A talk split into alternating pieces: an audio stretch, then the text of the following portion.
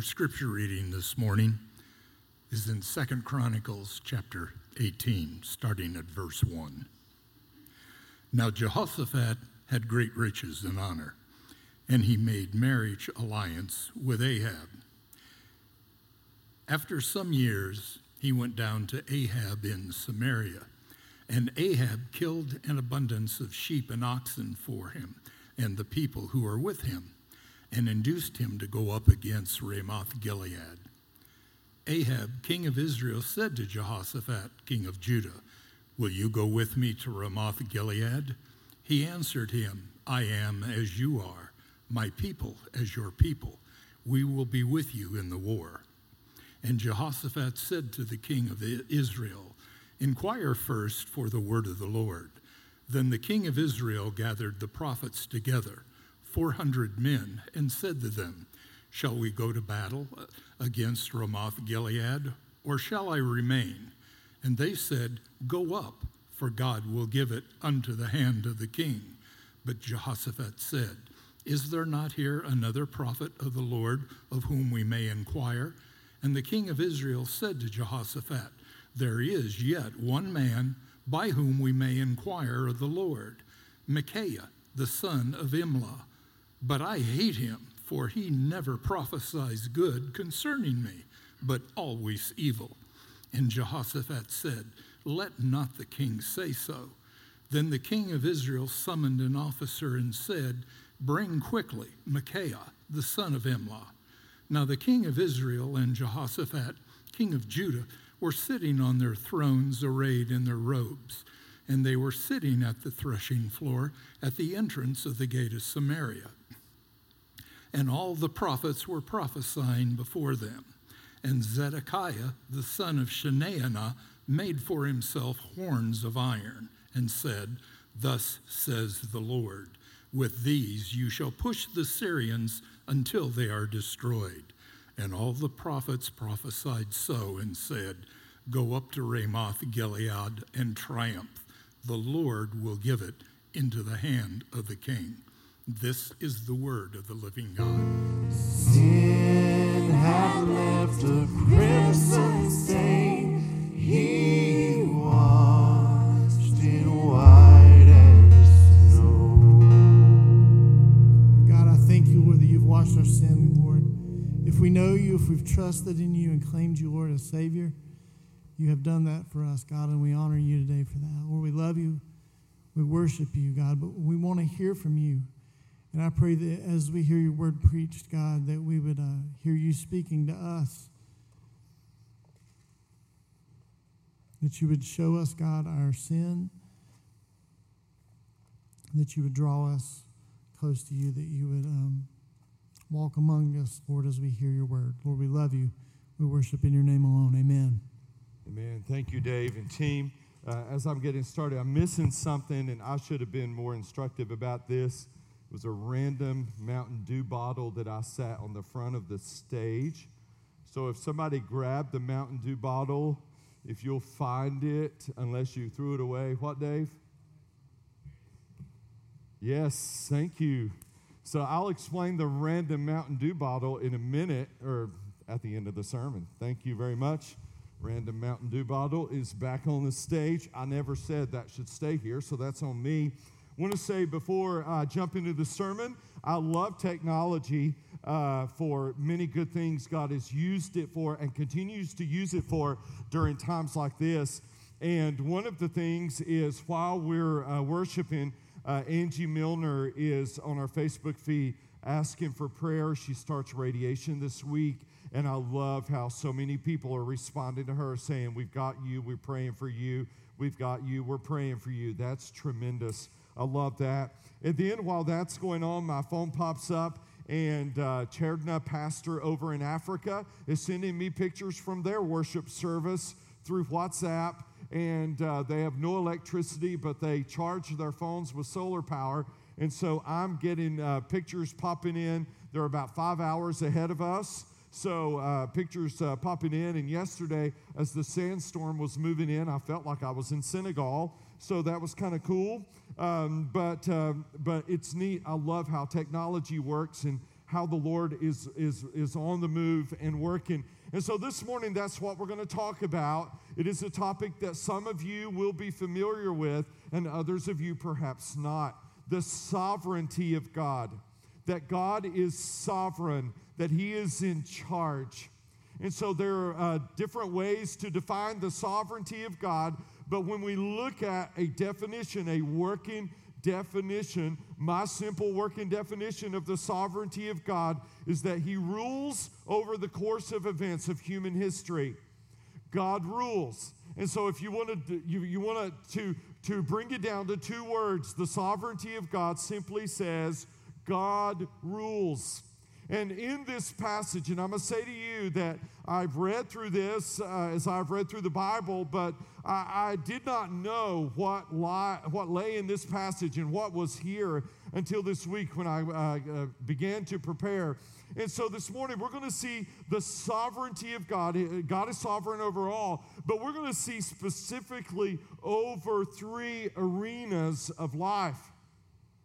And we're going to discover how, uh, how applicable Second Chronicles 18, right, 800, 850 BC, Second Chronicles 18 is to our lives today. So let me set the scene for you.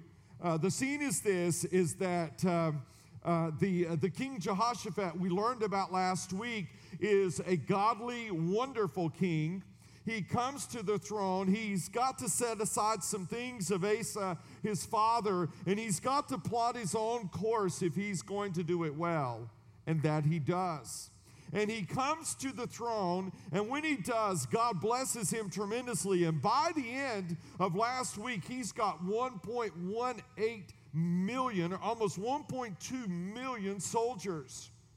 He's gone through cities. He did the first crusade, right? He, he sent the temple staff through cities and they taught the word of God. And we just looked at these characteristics of this godly ruler, Jehoshaphat.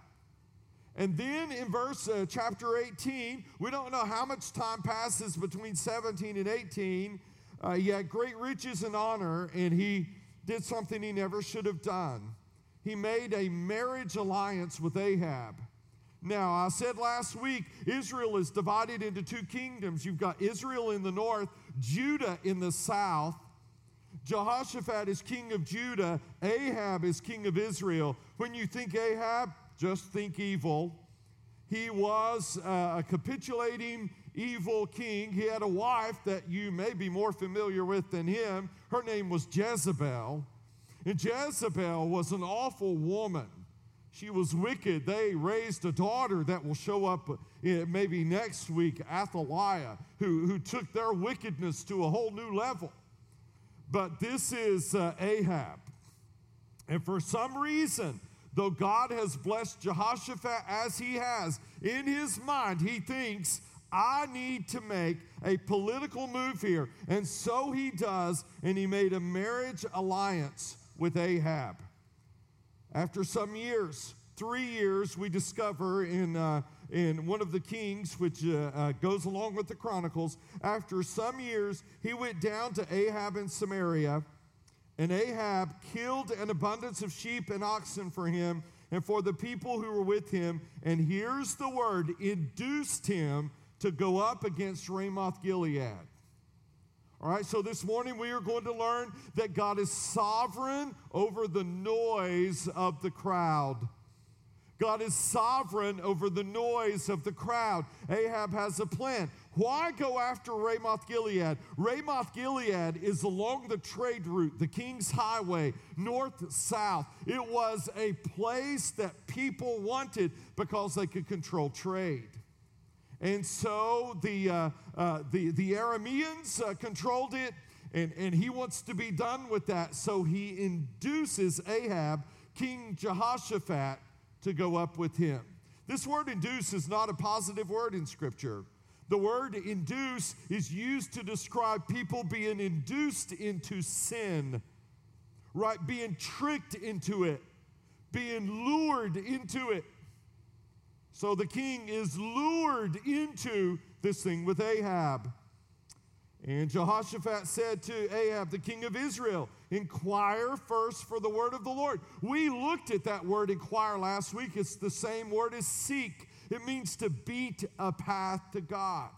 Jehoshaphat said, Ahab, let's beat a path to God on this thing. Let's just not make a decision. Let's pray about it. Let's seek God on this. So, what does Ahab do? He does his version of seeking God. We might call it rationalization. We may call it surrounding ourselves with people who tell us what we want to hear. But he calls for his 400 prophets. His 400 prophets, they're seers. They come in. He asks them a question. They look at one another. They know by now, tell Ahab what he wants to hear. And so they look at Ahab and they tell him what he wants to hear. Yeah, go up. You will defeat the enemy. I want to say something to you this morning, regardless of the circle that you're in. It is easy to find somebody to tell you what you want to hear. It is easy to find somebody who will tickle your ears, who will tell you things that you like to hear. It is easy to rationalize away your behavior, your sin, your attitude, your actions. That's easy. Just look, you'll find somebody who'll agree with you. Well, Jehoshaphat isn't buying it. He says, Isn't there another prophet? Isn't there somebody else? Ahab's response, so honest.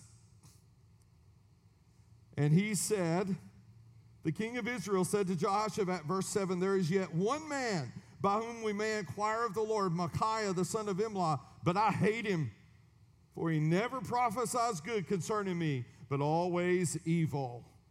I don't like him. Why? Because he doesn't tell me what I want to hear. Isn't that interesting? I want somebody to say to me what I want to hear.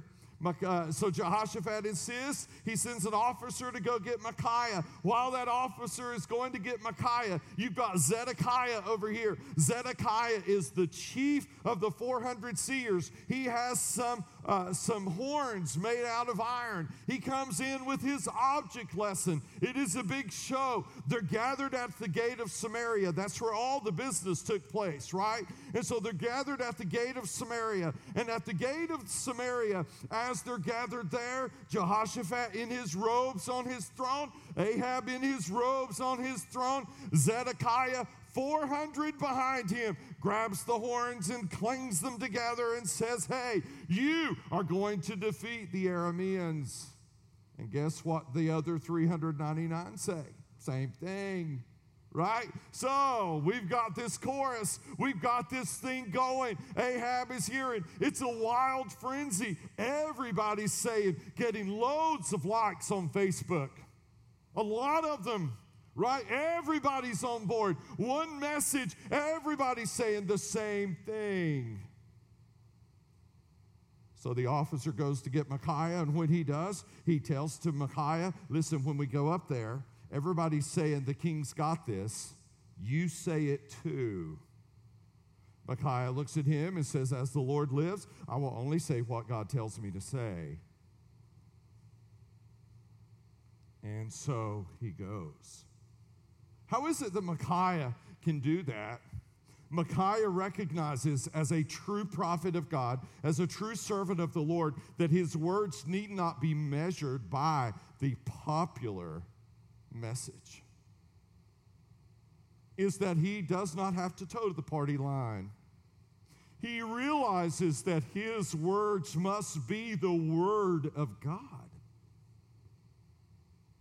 And so we live in a day where words have become way too powerful, where you must say certain things and you cannot say other things. And if you say certain things that you should not say, all of a sudden labels fly everywhere.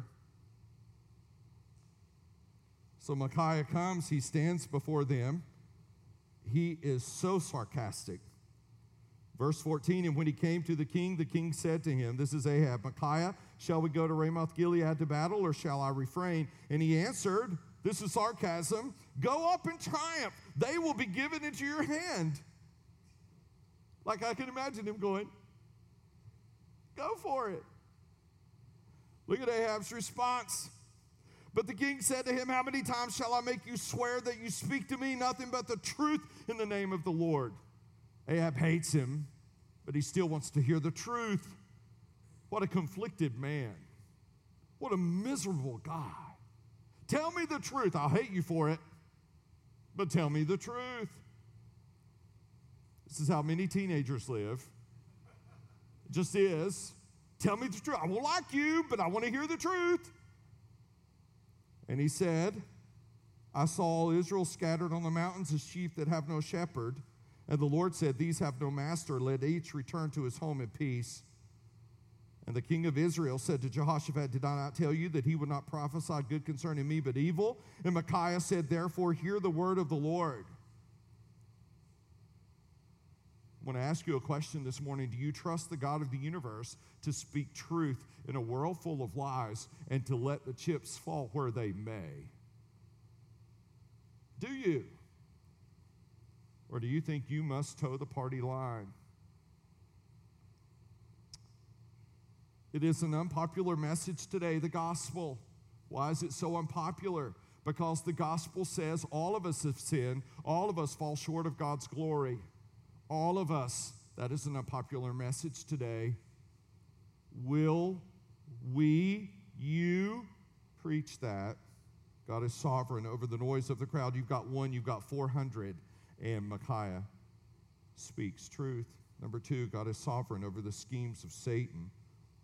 This next scene is unbelievable. And Micaiah said, verse 18, Therefore, hear the word of the Lord. I saw the Lord sitting on his throne. What does that mean? Hey, hey, Jehoshaphat, Ahab, just in case you think your throne's high and mighty, let me take you to the high and mighty throne. I saw the Lord sitting on his throne, and all the host of heaven standing on his right hand and on his left. Micaiah is about to give us a, a picture, a rare look into the war council of God. You will see this convened on more than one occasion in Scripture where God convenes a council. He's got work to do. And the Lord said, Who will entice Ahab, the king of Israel, that he may go up and fall at Ramoth Gilead? What? God has already determined Ahab's end. And one said one thing and one said another. Then a spirit came forward and stood before the Lord, saying, I will entice him. Same word as induced before. And the Lord said to him, By what means? And he said, I will go out and I will be a lying spirit in the mouth of all his prophets. Huh.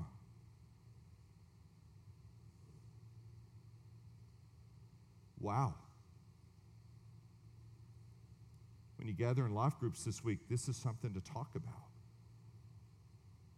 And he said, you, God, you are to entice him, and you shall succeed. Go out and do so. Micaiah says, Now therefore the Lord has put a lying spirit in the mouth of these your prophets. The Lord has declared disaster concerning you. You say, Jerry, break this down for me. Glad you asked. Blew my mind when I read it. What in the world is happening?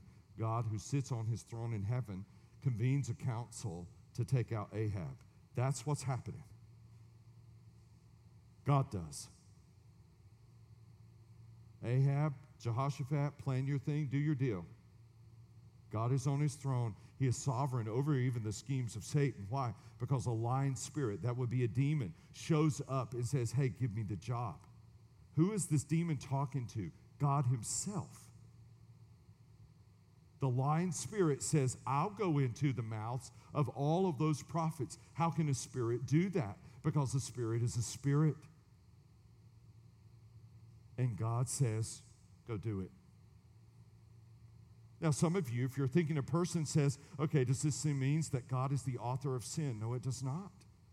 It does mean this that Satan is on a leash, that the demons are on a leash, that they can do no more than God will allow that they can go no farther than God will, will, will allow them to go. And that should they be able to do his bidding, he will let them and even send them.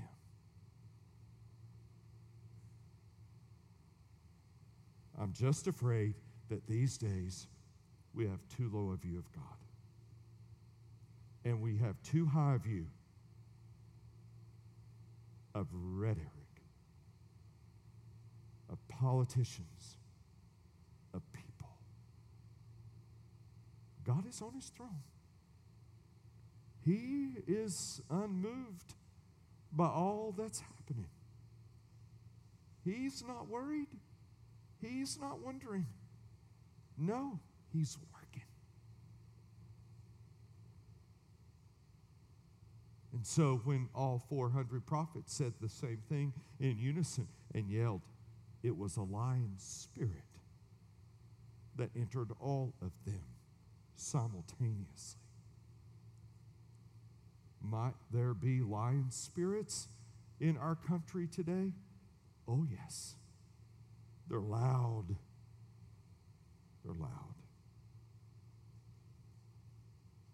So, what happens? Zedekiah is standing there, right? Iron horns in hand. He's, he's taken the bait of the lion spirit. He comes over and smacks Micaiah through the face. Ahab orders Micaiah to be put in prison because he has spoken the truth. And so Micaiah goes carted off to prison. Micaiah, the ever sarcastic one. When I get to heaven, I just want to sit down and just hear sarcastic jokes from him.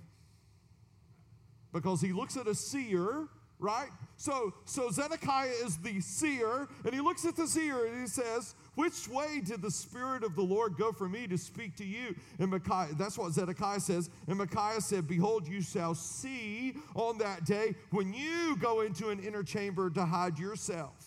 What is he saying? Hey, buddy, you're locking me up, but you are the one who are going to be looking through some bars come just a few days hence when Ahab is no longer.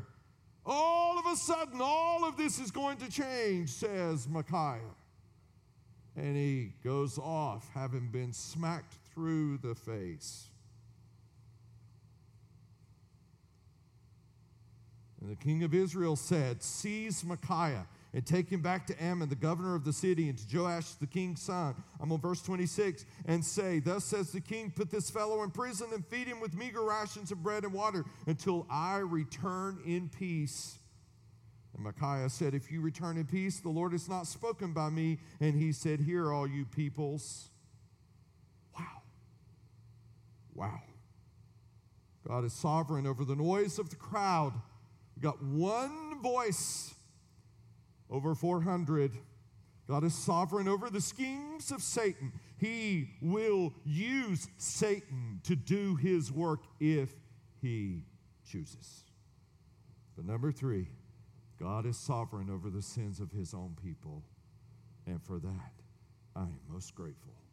Look what happens. So the king of Israel and Jehoshaphat, the king of Judah, went up to Ramoth Gilead. And the king of Israel said to Jehoshaphat, I will disguise myself and go into battle. Ahab says, Hey, I'm not going to look like Ahab today. Why is Ahab doing that? Because he knows he knows the truth. He knows they're coming after him. But Jehoshaphat, he's got to be the most gullible person on the planet. I mean, come on, man. Like, this is a come on, man moment. Look at this.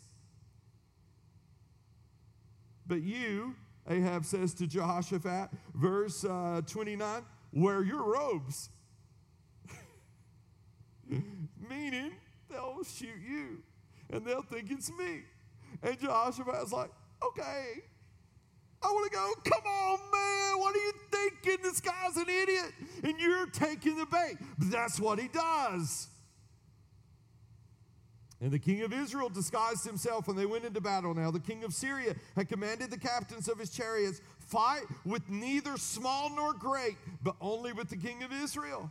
Who gave him that idea? Huh. Uh, could it be that this ungodly king of Syria is also playing into the hand of an almighty God who has a plan that he is unfolding? You see, there's a grand meta narrative here. That there is a God who promised that there would one day be a Messiah, and that Messiah would come through the, the line of David. And Jehoshaphat can trace his lineage all the way back to King David. If there's somebody God's going to take care of that day, it's Jehoshaphat because God has a plan, and God is going to unfold his plan. Matters not who may be president, matters not who may be governor, matters not who may be ruling and reigning. There is is a God in the heavens, and he will have his way. Satan may have his day, but God will ultimately have his way. Amen. He will ultimately have his way, and that's what we see here. What happens? So, as soon as the captains of the chariot saw Jehoshaphat looking kingly, they said, It is the king of Israel. So they turned to fight against him. And Jehoshaphat cried out, Can I say something to you this morning? You who are joining me online, you who will watch later, you who are watching in here, if you ever, not if, when you mess up, would you just cry out? Just immediately. I love this. Jehoshaphat loved his Lord. We're all going to mess up. We're all going to miss the mark. We're all going to fail. Cry out. Look at this. He cried out, and the Lord helped him God drew them away from him. So, lest you think that God is some clockmaker who made the universe and just stepped back and said, let it do its thing, here is a God who is maneuvering the Syrians and said, mm, pull off. That's my boy. That's my boy. Pull off him. And he pulls them off. Oh, my goodness. And you thought God didn't care? For as soon as the captains of the chariots saw that it was not the king of Israel, they turned back from pursuing him. Verse 32, two, verse 33 God is sovereign over the sins of his people. The sin of Jehoshaphat could not undo the plan of God.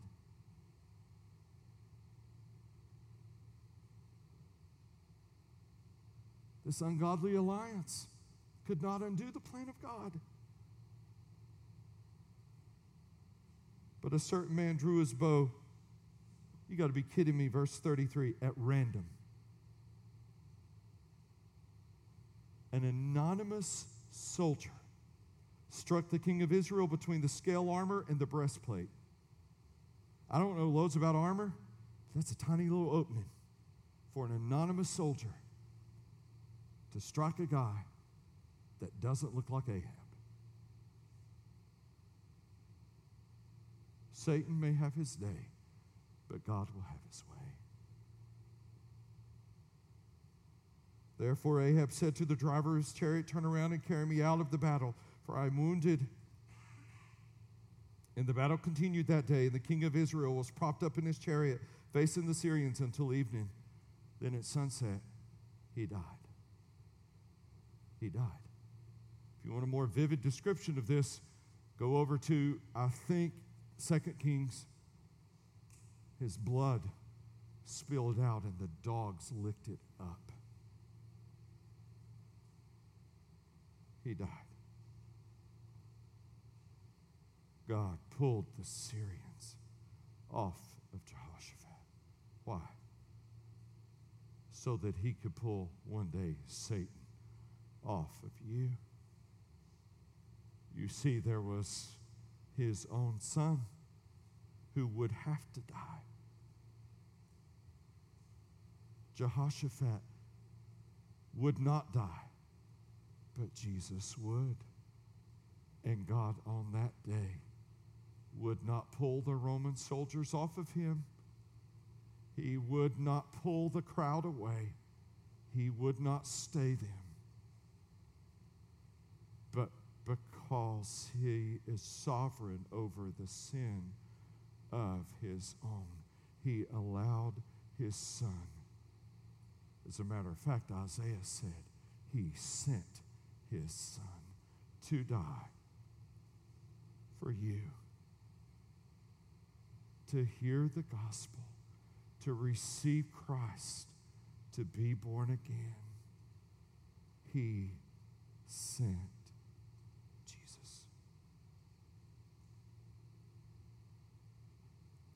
And it looked like Satan had had his way. But Satan, who does not know all things, he is not omniscient, nor is he omnipresent, nor is he omnipotent, thought he had had his way. But Satan had only had his day. Because, as the old preacher says, it may be Friday, but Sunday was coming. And on that Friday, when the clouds went dark, and when the sun hid itself, and when the Father turned his back away, on that Friday, when Jesus went down into the tomb, that borrowed tomb, Sunday was on its way. Sunday was coming. Satan thought he had had his way, but he had only had his day. Sunday was coming, and when Sunday came, early in the morning, Jesus came forth out of that tomb. The angels came and rolled the stone away, and we celebrate whether or not we did it at home Easter this year or wherever we did it. It did not diminish the fact that Jesus, who died, rose again, and that Jesus who died and rose again lives today, reigns today, and is in charge. Satan may have his day, but God will have his way. So, Mountain Dew bottle. I'm sorry for everybody who touched this. You shouldn't have. All right? So we'll say that. So, I'm not sure who, but for some reason, once my We Care sign went up into my yard, weekly, maybe twice a week, I think somebody tries to hit it with a Mountain Dew bottle. You guys know I'm a bit OCD about my yard. And so I look out first morning and see never has a lid on it. So if you're watching, um, never has a lid on it. I think you're trying to hit the We Care sign because it's close uh, to it. So if you get it, send me a video because I'd like to see if you really hit the sign. But this gets thrown once, maybe twice a week. So at first, it made me mad. And then the Lord said, Jerry, somebody threw that. That's a real person who needs me. So if you're watching and you are throwing this into my yard, please know that your ears ought to be burning because I pray for you every time I see it. I pray that God will hunt you down and that He will bring you to Himself. I pray that you will come to know Christ. I'm assuming you're not a Christian, and if you are, I pray that God will beat the hound out of you. But if you aren't, that's my assumption. I'm praying for you.